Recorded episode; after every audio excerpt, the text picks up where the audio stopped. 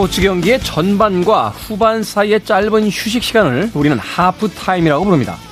이 하프타임은요, 경기 전체의 흐름을 좌우하는 아주 중요한 시간이죠. 이 시간 동안 선수들은 전반전을 뛰느라 땀에 흠뻑 젖은 유니폼을 갈아입기도 하고요. 간단한 세안도 하면서 분위기를 환기시킵니다. 그렇게 휴식을 취하며 전반전 상황을 분석하고 약점을 보완해서 후반전 승리를 위한 작전을 구상하죠. 한 해의 전반전이 마무리되어가는 시기, 어디에서도 휘슬 소리는 들리지 않지만 나만의 하프타임을 잊지 마시기 바랍니다. 김태원의 시대음감 시작합니다.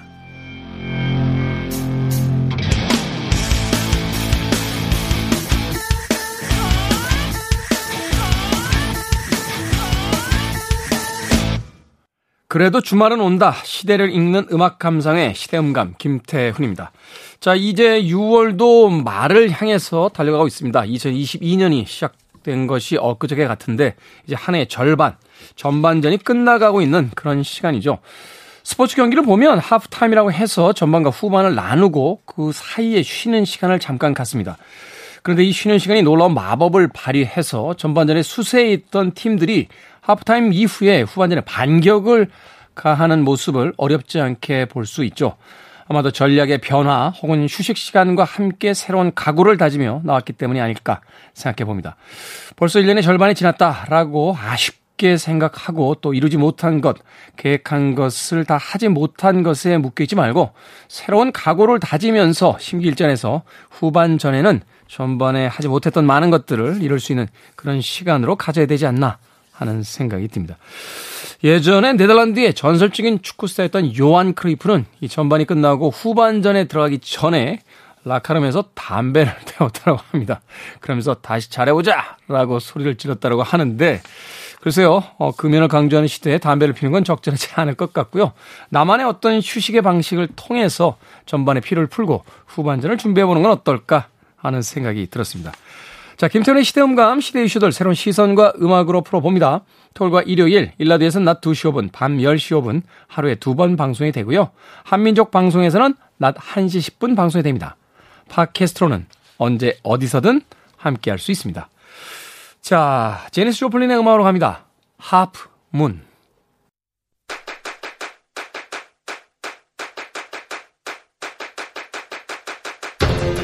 그래도 주말은 온다. 김태원의 시대 음감.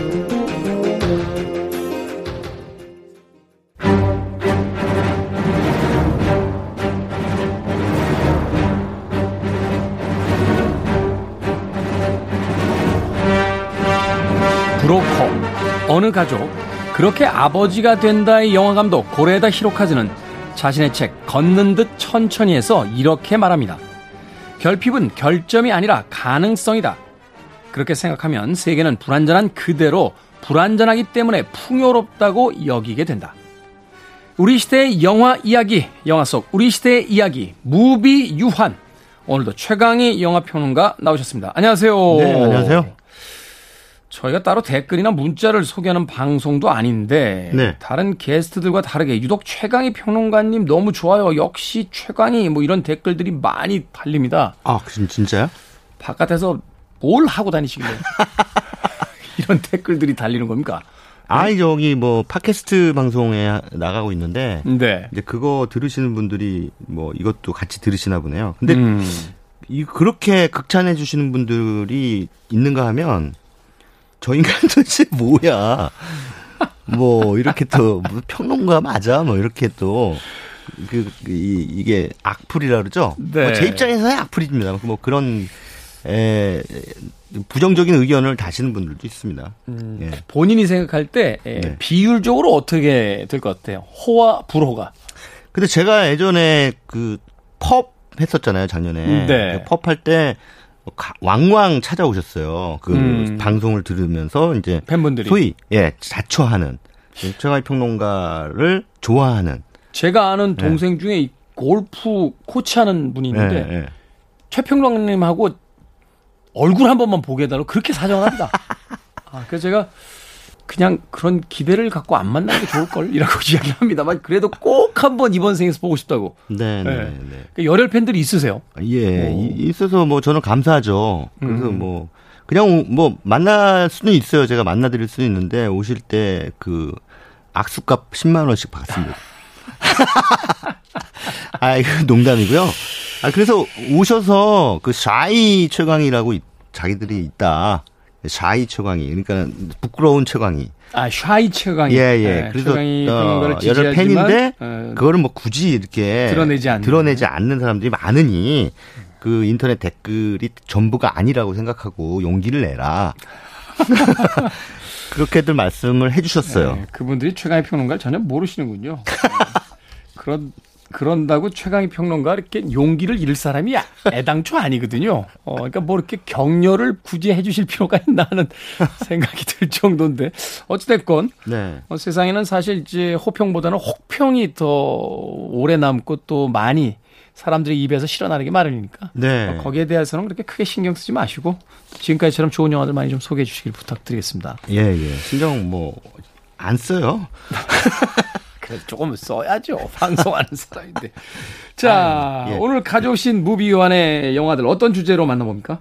네, 뭐 숙제하는 기분입니다. 그 지난 5월에 이제 극장가에 우리나라 극장가에 이제 닥터 스트레인지라는 영화 음. 마블 영화가 개봉하면서 갑자기 이제 소위 말하는 어 코로나 아니, 그 팬데믹이 아니라 엔데믹 시대가 확 열렸어요. 음. 극장의 엔데믹. 그렇죠.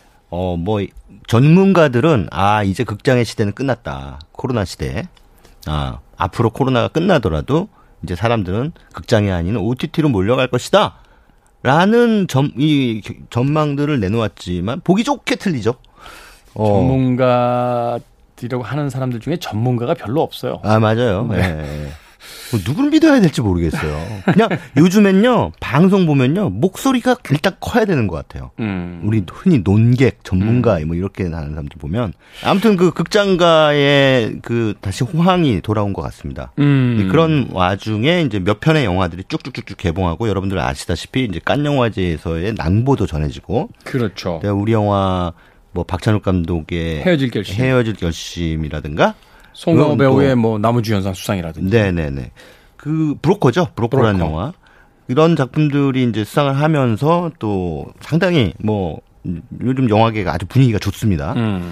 그래서 이제 최근에 나온 한국 영화들을 뭐 숙제하는 기분으로 다시 한번 예, 토파보는 음. 문학적 표현입니다. 토파보는 음. 그런 시간을 한번 가져봤으면 좋겠습니다. 자, 그럼 어떤 영화부터 만나봅니까?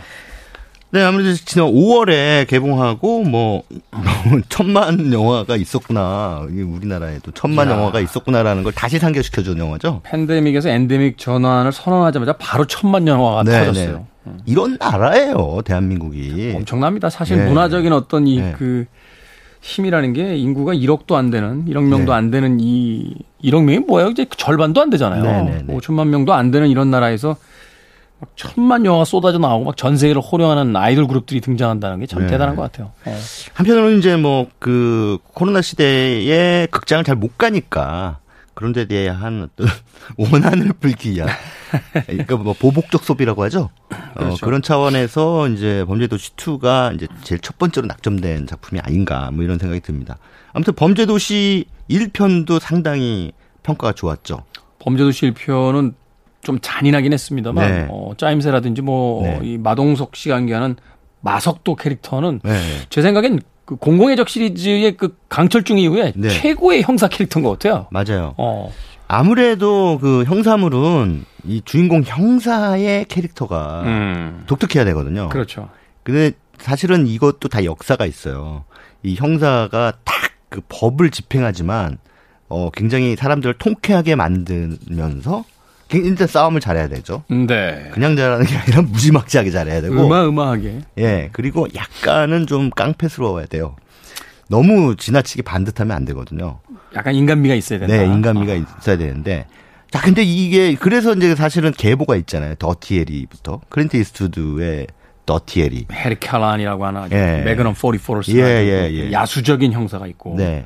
그게 이제 그 사람이 또 굉장히 그 당시 미국 사회에 그 유행어를 많이 만들었죠. Make my day. 예, 예. 네. 난 뭐 너의 기념일로 만들어 줄게. 아니면 음. 나의 기념일로 만들 만들어더라. 뭐 이런 음. 식으로 해서 그게 뭐 선거 캐치프레이즈로도 쓰이고 음. 했다고 합니다. 그리고 이제 이후에 뭐 우리나라 같은 경우에는 이제 이 안성 안성기 씨가 나왔던 투캅스 네. 박중훈 씨하고 같이 씨하고.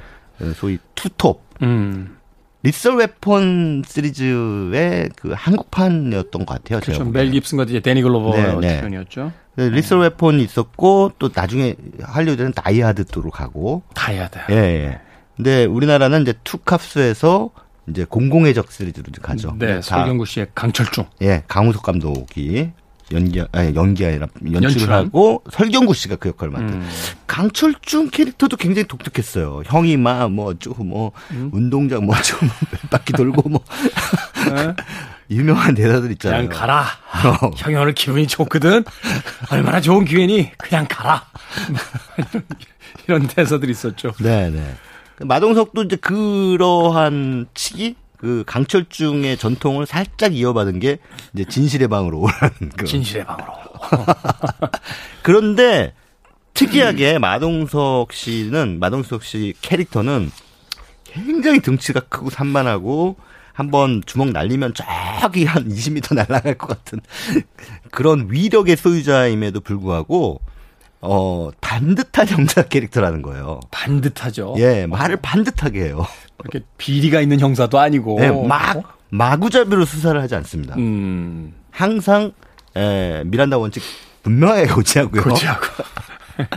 수사도 상당히 이 FM대로 원칙적으로 음. 하긴 합니다만 이 사람의 원칙이라는 거는 몸을 사리는 원칙, 뭐 어쨌든 그 형사 혹은 경찰이 지켜야 될 수칙 가운데 어 그것 그 수칙을 지키느라 어 뭔가 피의자 범인을 음. 놓치게 될 상황이 대, 발생하면 과감히 어겨버리면서 예, 네, 이제 그 정의로운 수칙을 따라가는 거죠. 음. 정의로운 수칙을 정의롭게 따라가니까 미워할 음. 수가 없는 거죠. 그 주변의 다른 형사 반장이라든가 동료 형사들이 도저히 이별할 수가 없는 데다가 아무튼 범인이 걸리기만 했다 하면은 그냥 이제 얘는 초토화되죠. 초토화. 네. 그렇죠. 그래도 진범은 이제 이 영화 범죄도시 2 같은 경우에 이제 손석구 씨 같은 경우에는 네. 그래도 좀 맷집이 있어요. 그렇게 음. 두들겨 맞아도 도망가요. 어티죠. 어, 심지어는 결정타도 날리기도 하고. 네. 음. 바로 잡히면 재미없지 않습니까? 1편에서 윤계상 씨도 만만치 않았어요. 그 아, 그렇죠. 윤계상 그렇죠. 씨 1파. 네네네. 아, 대단했죠? 그러니까 빌런이 일단은 매력적이어야 되잖아요. 무조건. 그렇죠. 이런 영화는 근데 이제 제가 보기에 범죄도시 1편이 성공한 이유가 많은 부분은 윤계상 때문, 윤계상 씨 때문인가 아닌가 이런 생각이 듭니다. 장첸. 예, 장첸이요. 혼자 왔니? 예. 네. 어, 그래서 싱글이야. 이 범죄도시 2에서도 그 장첸에 대한 오마주가 있죠. 자, 네. 박지환 씨인가요? 그 장희수 역할하는. 네. 니내 누군지 아니? 내 얼핏 장천이야. 그렇게 나는, 이제 나는 그, 이러고 흉내할 때 제일 재밌다. 그러니까 흉내내기 좋은 대사들이 많아요. 어. 이 범죄도시라는. 근데 저는 이 영화가 상당히 그 의미 있고 가치 가치 있다라고 생각하는 게 이런 캐릭터 형사물이 사람들이 보면 통쾌하잖아요, 일단. 그렇죠. 뭐 네. 더군다나 그뭐 8편까지 기획되어 있다고 네네네. 이렇게 네, 네. 이야기도 하던데. 그냥 오락 영화예요. 옛날에 네. 그 소위 말하는 성룡 나오던 Police Story 같은. 예, Police Story 같은 그냥 통쾌감을 주는 음. 그런 영화에 무슨 그 주제 의식이 있고 뭐 이런 뭐 어떤 시대성이 있고 뭐 이런 거 안 따지죠. 그냥 보면서 아 그냥 채증이 음. 확 가라앉는 그 통쾌감만 느끼고 나오면은 되는 거거든요. 권선징악에 대한 어떤 기본적인 어떤 주제만 있는 상태에서 네, 네, 네. 통쾌한 어떤 활극을 보여주는 거죠. 그렇죠. 활극이죠. 그러니까 네. 오락 영화로서의 미 덕은 결국 오락 오락성이거든요. 음. 네, 그런 차원에서 이 범죄도시 2가 뭐 꽤나 또 1편과의 이 간격도 적절했고, 음. 어, 거기서 이제 마동석 캐릭터를 다시 한번 또 다시 잘 살려냈고, 감독이 바뀌었음에도 불구하고. 그렇죠. 예, 예. 예.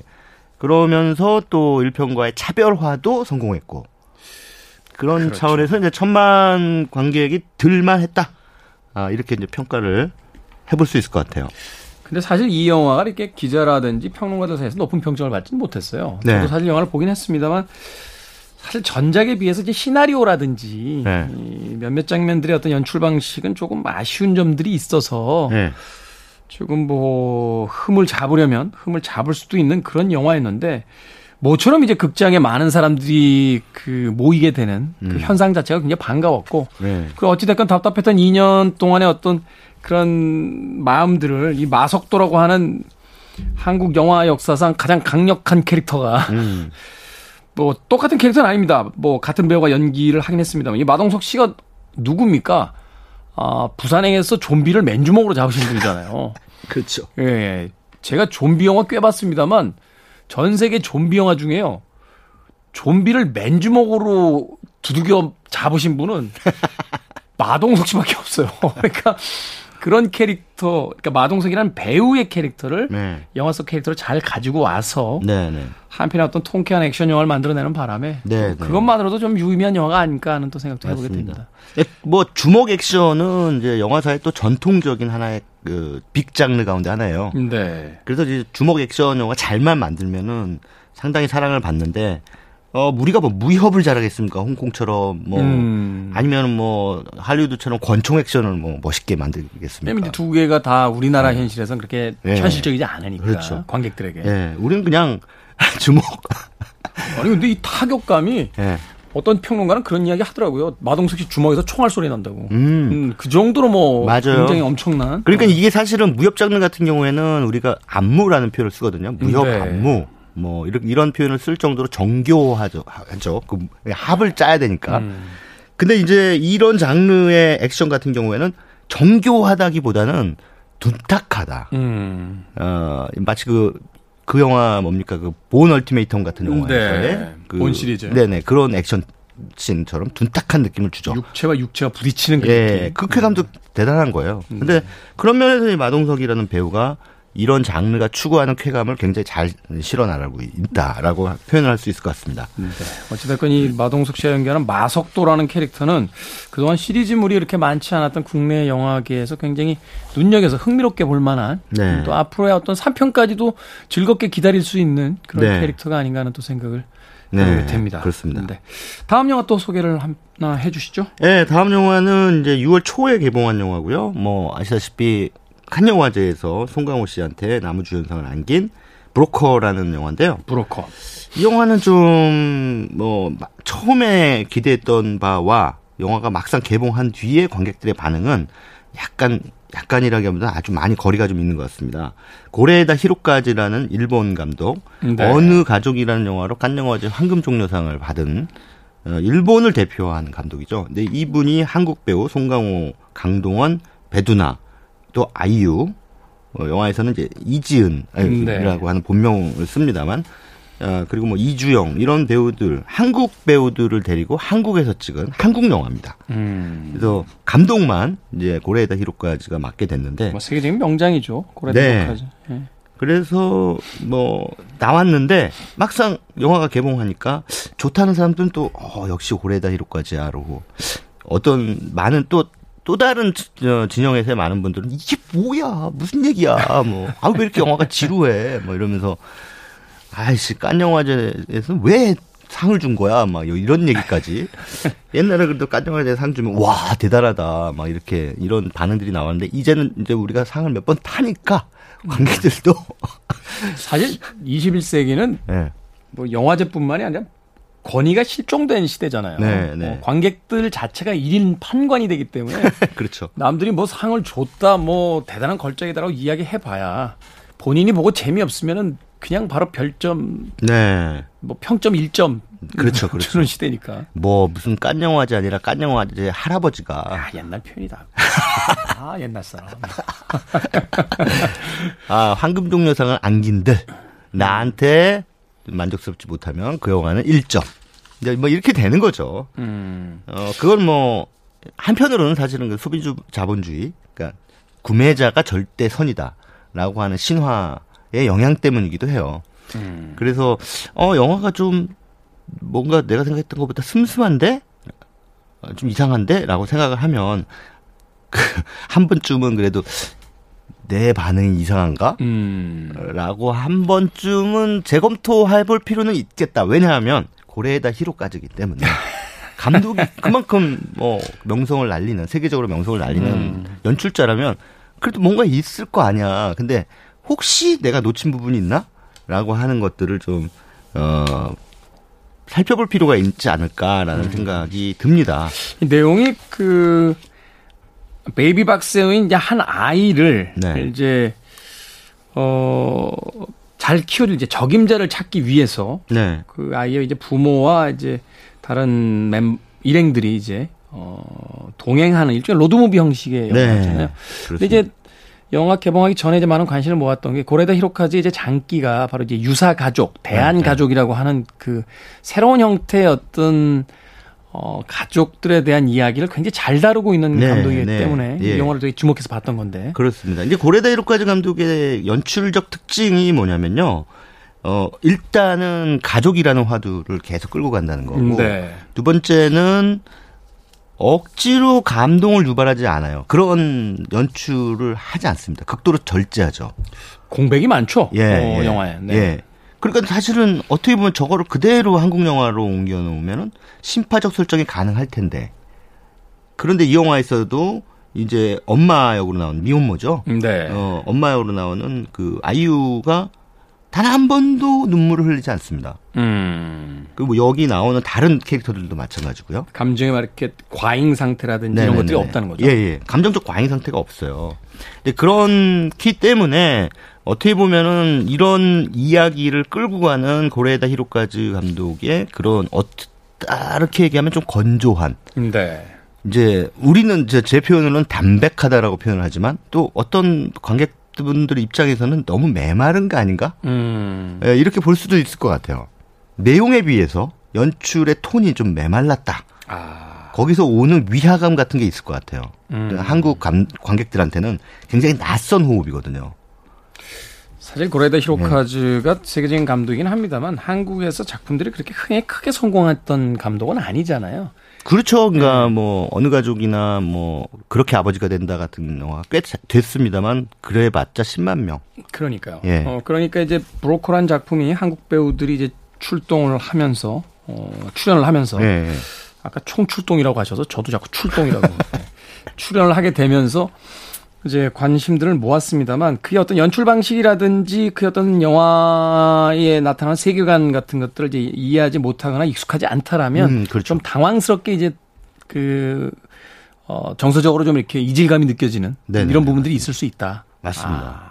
그런 차원에서 이제 브로커라는 영화는 고레다 히로까지라는 감독의 연출 세계를 조금은 사실 사전 준비가 좀 필요한 음. 어, 이 영화를 제대로 이해하려면요 음. 사전 준비가 좀 필요한 작품이라고 할 수 있겠는데 뭐 간단하게 제가 어, 가이드를 드린다면 고레다 히로카즈 감독은 가족이라는 문제를 천착하는데 현대 사회에서 그 가족에서 벌어지는 여러 가지 부조리 음. 뭐 이를테면 학대받는 아이라든가 또는 어떤 모성이 뭐 실종된 상황이라든가 뭐 아무도 모른다 뭐 같은 작품 어, 어느 가족도 마찬가지고 뭐 그렇게 아버지가 된다. 다 그런 부성과 모성에 대한 얘기인데 그런 것들이 다 그 가족 단위 안에서의 상황들 거기 안에서 좋은 사람이 있고 나쁜 사람이 있어서 벌어지는 게 아니고 그 사회가 가족을 어떻게 바라보고 있느냐, 모성을 어떻게 바라보고 있느냐, 어떻게 모성을 보호할 것이냐, 학대받는 아이들을 보호할 것이냐라고 하는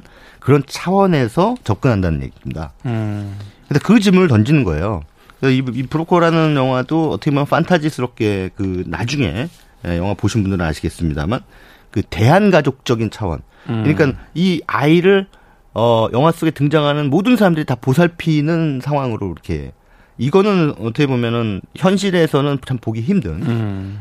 예, 고레다 히로카즈 감독이 만든 하나의 유토피아적 상황인데 왜 이게 안 되죠? 라고 이제 물어볼 수 있는 거죠. 왜 아이들의 운명은 그 부모에게만 달렸을까요?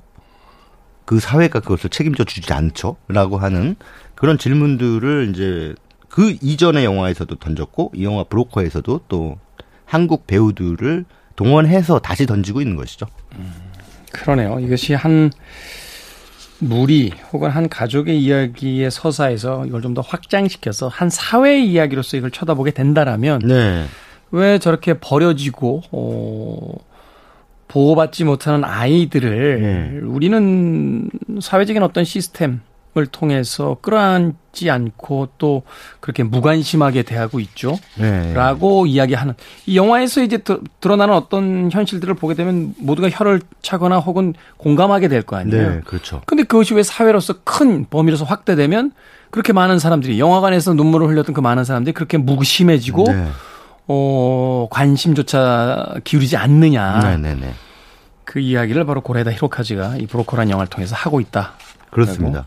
그러니까 뭐 가족 이기주의 때문에 그냥 내 아이만 뭐 무조건 잘 되면 그만이고 뭐 다른 아이는 그냥 어떻게 되든 상관없고. 이런 생각 해봐요. 네. 옆집 아이가 잘 못 되는 사회가 내 아이가 잘 되겠습니까? 그러니까요. 경쟁 사회라고는 합니다만 음. 누군가가 부조리한 일을 당했을 때 구제받지 못하는 사회가 과연 내 아이들만 명목상 좋은 학교 나오고 좋은 직장 들어갔다라고 해서 행복하게 살 수 있는 사회가 되겠어요. 그 이야기를 이제 영화가 담아내고 있는 거죠. 네. 그래서 브로커라는 영화가 보신 분들 가운데 혹은 뭐 이제 앞으로도 보실 분들 가운데 어, 이 영화를 일단 보시고 어, 조금 낯설다라고 느껴지시는 분들은 이 고레다 히로카즈 감독의 이전 작품들 뭐 지금 다 OTT에 올라와 있으니까요. 뭐 어느 가족 특별히 어느 가족이라는 작품 혹은 가장 최근 작 가운데 세 번째 살인이라는 작품이 있습니다. 네. 그 야쿠쇼 코지라고 하는 일본의 국민 배우 야쿠쇼 코지가 나오는 일본의 안성기 씨라 불리우 네, 네. 그 배우가 굉장히 그 열연을 펼친 아니 뭐 항상 저는 그 야쿠쇼 코지를 보면 너무 너무 그 경이로운데 그 영화의 캐릭터에 따라서 눈빛이 바뀌는 건 살벌합니다, 진짜. 악역 뭐 네. 거기다가 선한 아버지였다가 네, 또 어떨 네. 때는 무능한 어떤 사회 패배자였다가 또 어떨 때는 악랄한 경찰이었다가 굉장하죠 연기력이. 예. 어 아무튼 그그 그 세 번째 살인은 이제 30년 전에 누군가를 살해한 혐의로 이제 감옥에 갔다가 30년 만에 나왔는데 누군가를 또 어, 강도 살인을 한 죄로 이제 잡혀 들어와서 어, 이제 변호사가 붙어요. 근데 변호사가 붙어서 이 사람이 강도살인을 했는데 조금이라도 형량을 줄이기 위해서 이제 죄목을 이제 바꾸려고 하는 겁니다. 음. 강도 살인이 아니라 돈을 노리고 살인을 한 게 아니라 원한에 의한 살인이다. 음. 그럼 원한에 의한 살인이면 동기가 분명하기 때문에 네. 조금 사형이 무기징역 정도는 되나 봐요. 음. 근데 그렇게 이제 바꾸려고 어 사건 안팎을 변호사가 돌아다니면서 탐문해 보니 어 이거 미처 생각지도 못했던 상황들이 막 나오는 거예요. 음. 그러면서 야쿠쇼코지는 진범은 확실해요. 진범은 확실한데 어 저렇게 뭔가 유약하고 순진해 보이는 사람이 되게 착하거든요. 근데 왜 저 사람을 죽였을까? 버리게 됐을까? 예, 네, 어떤 강변에서 한 자기가 일하던 공장의 사장을 살해한 동기는 과연 무엇일까라는 미스터리를 가지고 또 다시 한번 가족 이야기를 꺼냅니다. 예. 음, 가족 이야기의 장인이에요. 오주 야스히로 이후로 아마 일본에서 최고의 예, 가족 네. 영화 감독이 아닌가 하는 생각이 자, 우리나라 영화 두 편, 음, 범죄도시 2편과 브로커까지 이야기를 나눠봤습니다. 음악 한 곡 듣고 와서, 어, 나머지 영화 이야기 또 들어보도록 하겠습니다. 어, 뭐 오늘 소개한 영화의 주제곡은 아닌데요. 어, 2001년인가요? 어, 우리나라에 나왔던 영화였죠. 어, 제 생각으로는 국내 영화 중에서 가장 아름다운 멜로가 아, 등장했던 영화가 아닌가 하는 생각이 듭니다. 봄날은 간다에서 김윤아 씨가 부른 봄날은 간다 듣습니다. 김윤아의 음악 듣고 왔습니다. 아, 봄날은 간다. 자, 아, 무비 유한 영화평론가 최강희 평론가와 함께 올해 상반기 나왔던 한국 영화들 아, 숙제하는 기본으로 총정리 한번 해보고 있습니다. 앞서도 두 편의 영화 소개를 해주셨어요. 범죄도시 2와 이제 브로커. 네. 어, 이번에 어떤 영화입니까? 네, 이번에는 이제 뭐 그 헤어질 결심 빼고요. 어, 가장 최근에 개봉한 한국 영화입니다. 마녀 파트 2. 마녀 파트 2. 예, 부제도 뭐 영어로 The Other One 이렇게 돼 있네요. 약간 번외편이다 뭐 이런 이런 건가요? 아, 번외는 아니고 그 음. 마녀라는 일, 영화 1편에는 이제 어 김다미 씨가 나왔죠. 네. 그 근데 여기서 The Other One이라고 하는 건 다른 애. 그 김다미 말고 다른 애. 그런 뜻이겠죠. 그런 뜻이에요. 그래서 주인공이 바뀌어요. 네. 네. 그 마녀가 이제 어 신시아 씨가 신인 배우인데 어요 영화에서 이제 새로운 마녀로 등장을 하죠. 음. 근데 이제 뭐 줄거리는 이제 뭔가 어떤 유전학적 그 조작에 의해서 어마어마한 초능력을 갖게 된 소녀가 이제 그 자신을 다시 통제하려고 하는 세력에 맞서서 싸운다. 요게 끝입니다. 음. 아주 간단한 이야기예요. 그리고 이제 네. 소위 이제 피철갑이 그렇죠. 예. 펼쳐지는. 예. 그 마녀 1편 보신 분들도 기억하시겠지만 네. 그 영화도 똑같았죠 줄거리가. 음. 마녀 1과 마녀 2는 줄거리가 똑같아요. 똑같다. 네, 사실상 똑같아요. 그 등장인물만 바뀔 뿐이지. 그리고 2편이니까 당연히 좀 이 뭐랄까요 그 피치갑 액션의 음, 스케일이 조금 더 커지겠죠. 음. 어 그런 면에서 이제 뭐 장풍 같은 거 나오고 장풍. 예. 예. 네.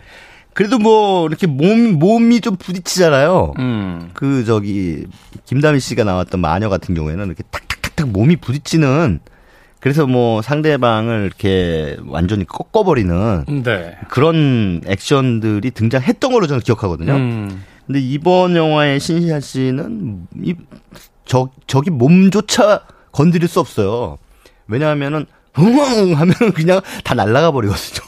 흥은 뭡니까? 그러니까 몸에서 그냥 어떠한 에너지가 나오는 파장이. 아, 그러니까 뭔가 이렇게 노래 보고 핫 그러면 이제 예. 쭉 날아가고 어. 그냥 뭐 한 20m 마동석 씨는 한 10m 날아가잖아요. 마동석 씨는 일단 직접, 직접 때리죠. 그렇죠. 맞아야지 날아가는데 여기서는 그러지도 않는다는 거죠.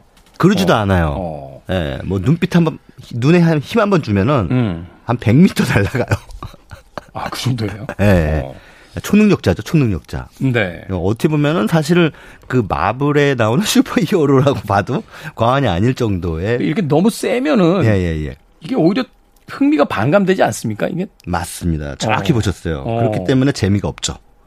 아. 그래서 마녀2는 지금 그 개봉하자마자 뭐 어마어마한 혹평에 시달리고 있는데. 네. 그래도 뭐 6월 22일 기준으로 누적 관객이 170만 명이 넘었으니까 음. 예, 이거를 이제 낚였다 이렇게 표현할 수도 있는데 박훈정 감독이잖아요. 예, 예. 어, 박훈정 감독 신세계를 통해서 이제 스타 감독으로 그 떠올란 그런 네. 감독인데. 네 네.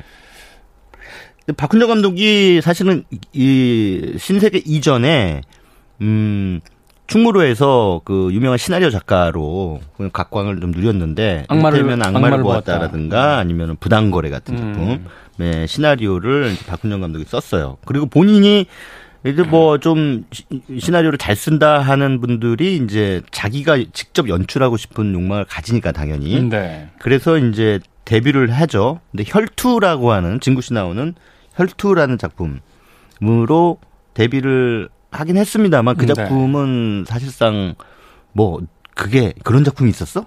약간 사극인데요. 네. 어. 두 사람 박희순 씨하고 네 맞아요. 예, 예, 그 싸우는 거죠. 그 눈밭에서 음. 박희순 씨하고 진구 씨하고 계속 싸우다가 끝나는 영화예요. 음. 근데 또 이 영화도 역시 처절한 싸움. 그러니까 이 박훈정 감독이 잘하는 게 아시다시피 부당거래도 그렇고 부당거래는 사실은 박훈정의 색깔을 이게 감독인 유승환 감독이 많이 좀 희석시켰죠. 음. 어, 장르 영화적으로. 네. 많이 희석시켰는데, 그걸 사실상 더 희석시킨 것이 아니라 더 밀, 밀어붙인 거는 이제 김지훈 감독의 악마를 보았다라는 작품이죠. 그냥 비주얼적으로 굉장히 또 자극적으로 밀어붙였는데, 근데 그런 류의 영화들을 굉장히 좋아하는 연출자다 이렇게 우리가 유추할 수 있겠죠. 그런 작품 세 개만 보더라도 음. 혈투도 마찬가지였고, 근데 이제 뭐 아시다시피 신세계도 그렇지 않습니까? 유명한 들어와 들어와 하는 장면. 들어와 들어와. 네, 네. 그 황정민 씨가 나중에 보여주는 액션은 진짜 처절하죠. 뭐. 그렇죠. 예, 예, 예. 그러한 막싸움적 액션을 되게 그 좋아하는 그런 장면들을 만들어내기를 좋아하는 감독이다. 이렇게 이제 표현할 수가 있을 것 같은데 다만 박훈정 감독은 그러한 장면에 대한 컨셉은 있어요. 음. 낙원의 밤 낙그도 이 박훈정 감독의 작품인데. 사실 이제 나가오는 밤 때 약간 혹평들이 좀 많이 나와서. 네, 네. 어. 이제 한계를 드러내기 시작한 게 이제 마녀라는 작품부터거든요. 네. 그 박훈정 감독이 이야기를 못 만들어요. 그러니까는 장면은 만들되 이야기를 만들어내는 재능은 그 재능만큼 장면을 만들어내는 것만큼 따라가지를 못해요. 이게 참 아이러니하게 네. 느껴지게 되는 건 네. 원래 시나리오를 잘 쓰는 시나리오 작가 출신이잖아요. 네, 네. 그래서 이제 연출이 됐는데 네. 그다음에 이야기에 강점이 있는 네. 연출자란 말이에요. 네, 근데 어느 순간부터 이야기가 고갈되고 약해지고 어, 어떤 장면에 있어서의 힘은 뭐 여전히 남아 있다라고 이야기하면 좀 약간 좀 뭐라고 할까요? 좀 네. 어. 근데 뭐 박훈정 감독 같은 그 장면 친화적인 연출자도 충분히 필요하다고 저는 봅니다. 네. 또 특히나 이제 이, 이 감독이 추구하는 어떤 장르적 색깔은 어떻게 보면은 사실은 비주류 쪽에 가까워요. 음. 어, B급이라고도 부를 수 있는. 부를 수 있고 좀 더 장르화되어 예, 예, 예, 있는, 더 예. 강화되어 있는. 맞, 맞습니다. 그런 쪽에 가까우고 또 그런 영화도 다양성이라는 측면에서 필요합니다. 음. 필요하고 그런 거에 대한 장인적인 연출력을 가진 창작자가 있다면 어, 한국 영화로서는 자산이죠. 분명한 자산인데. 그렇죠. 문제는 이야기를 만들어내지 못하는다는 그 자신의 약점을 솔직히 인정하고 이야기를 잘 만들어내는 사람한테 각본을 맡겨야 된다는 거죠. 왜? 음. 할리우드의 마틴 스콜세지나 스티븐 스필버그는 각본 못 써서 저기 전문 시나리오 작가한테 맡기겠습니까? 그 음. 그 사람들은 덜 유명해서 어 별로 이렇게 자존심이 없어서 이렇게 맡기겠습니까? 그거 아니잖아요. 영화라는 건 뭐 분업화 시키는 예. 거죠. 그렇죠. 어, 더 전문가들에게 맞습니다. 임무를 맡기면서. 예, 예. 어. 니거 어저 사람이 플롯을 짜는 실력이라든가 대사를 집어넣는 실력이라든가 이런 것들이 훨씬 나보다 뛰어나. 그러면 그 사람한테 맡기고 그걸 영화적으로 이제 이 시각화하는 부분에서는 내가 훨씬 잘하니까 그렇게 하는 거지. 근데 이렇게 가는 게 좀 맞다고 봐요. 근데 뭐 어느샌가 보면은 감독이 각본까지 다 쓰는 무조건적으로 음, 음. 다 쓰는 게 마치 충무로의 어떤 원칙 같이 예, 만들어진 거는 좀 앞뒤가 안 맞는 상황이다라는 저는 생각이 듭니다. 음, 그렇군요. 장점이 있음에도 불구하고 다른 단점이 그 장점을 이제 그 묻히게 만드는 네. 음, 그런 작품이다. 아, 네. 아, 그런 의미에서 이 박근종 감독이 사실 이제 한국 영화에서 그 굉장히 각광받았던 네. 젊은 감독으로서의 자리가 있는데 그러면서 네. 좀 안타까움이 있다. 네. 또 마녀라는 작품이 또 저는 1편에서는 그 기괴한 세계관이 굉장히 인상적이어서 잘만 다듬어서 만들어낸다라면 한국판 어떤 그 장르물을 완성시킬 수 있겠다는 생각도 했었는데 이번 2편에서는 사실은 1편보다 조금 더한 어떤 한계를 드러내고 있다. 네. 이렇게 정리를 해볼 수 있겠군요. 무비 유한 우리 시대의 영화를 읽어보고 또 그 영화에 대한 이야기를 나눠보는 시간. 오늘은 어, 상반기에 그래도 또 가장 최근에 나왔던 우리나라 영화 세 편을 어, 소개를 해드렸습니다. 지금까지 영화 평론가 최강희 평론가와 이야기 나눠봤습니다. 고맙습니다. 네, 감사합니다. 저도 작별 인사 드리도록 하겠습니다. 어떤 음악을 준비할까 생각을 하다가 시네마 파라다이스의 메인 테마곡 오늘 끝곡으로 준비했습니다. 극장이 다시 열렸습니다. 아, 팬데믹 이전으로 완전히 돌아갈 수 있을지는 장담할 수 없겠습니다만 그래도 어, 그 큰 극장에서 큰 화면과 큰 사운드로 영화를 감상하는 즐거움은 잊지 마시길 바라겠습니다. 지금까지 시대음감의 김태훈이었습니다. 고맙습니다.